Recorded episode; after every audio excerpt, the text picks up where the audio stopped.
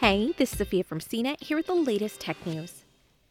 When the CARES Act passed in March, the stimulus package provided an extra $500 toward the amount of your stimulus check for each dependent under 17 years old. But if the payment you received didn't include the amount allotted to you for your child dependents, the IRS has reopened an online tool to help correct the error. You'll now have up until September 30th, 2020, to use the IRS's non filer tool and apply for a catch up payment. If you don't file by then, you'll have to wait until 2021 to claim your stimulus money on behalf of your child. The IRS notes that you shouldn't use the tool yet if you plan on filing a 2019 tax return, as it will slow down the process. Currently, there are still talks regarding a second stimulus check that could pass next month, assuming Republican and Democratic leaders can come to an agreement on another coronavirus relief bill. Here's what you need to know about claiming your missing $500 stimulus payment from the first round. To qualify, the filer must be U.S. citizen, permanent resident, or qualifying resident alien.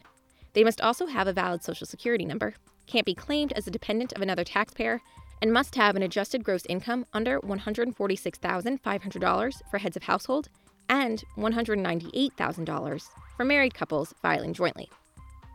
The CARES Act stipulates a $500 allowance per child dependent in addition to the $1,200 cap for single filers and up to $2,400 for couples filing jointly.